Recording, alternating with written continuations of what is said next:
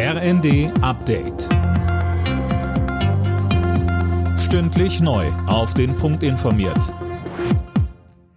Ich bin Linda Bachmann. Guten Morgen.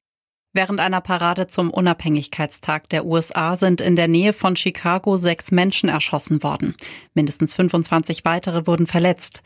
Der Schütze habe in der Stadt Highfield Park von einem Dach aus auf die Parade gefeuert. Verdächtig ist ein 22-Jähriger aus der Region. Er war zunächst geflüchtet und konnte nach mehreren Stunden Fahndung festgenommen werden.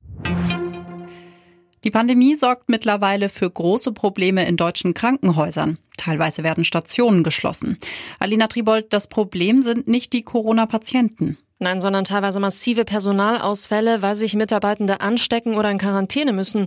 Ein Beispiel, am Kieler Uniklinikum fallen momentan über 400 Mitarbeiter aus. Das ist dort der höchste Stand seit Beginn der Pandemie überhaupt. Mittlerweile bekommt die Deutsche Krankenhausgesellschaft ähnliche Meldungen aus allen Bundesländern. Vorstandschef Gass sagt im RD, diese Situation besorgt uns erheblich mit Blick auf den bevorstehenden Herbst. Angesichts der steigenden Preise in vielen Bereichen hat Kanzler Scholz die Bevölkerung auf schwierige Zeiten eingestimmt. Das werde nicht in einigen Monaten vorbei sein, sagte er zum Auftakt der konzertierten Aktion im Kanzleramt. Dort hatte er mit Vertretern von Politik, Arbeitgebern und Gewerkschaften über die Folgen der hohen Inflation gesprochen.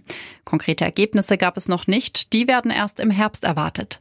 DGB-Chefin Fahimi betonte. Es geht allen voran darum, jetzt alles zu unternehmen, um eine Rezession zu verhindern, Standorte zu stabilisieren, Wertschöpfungsketten zu erhalten und Beschäftigung zu sichern.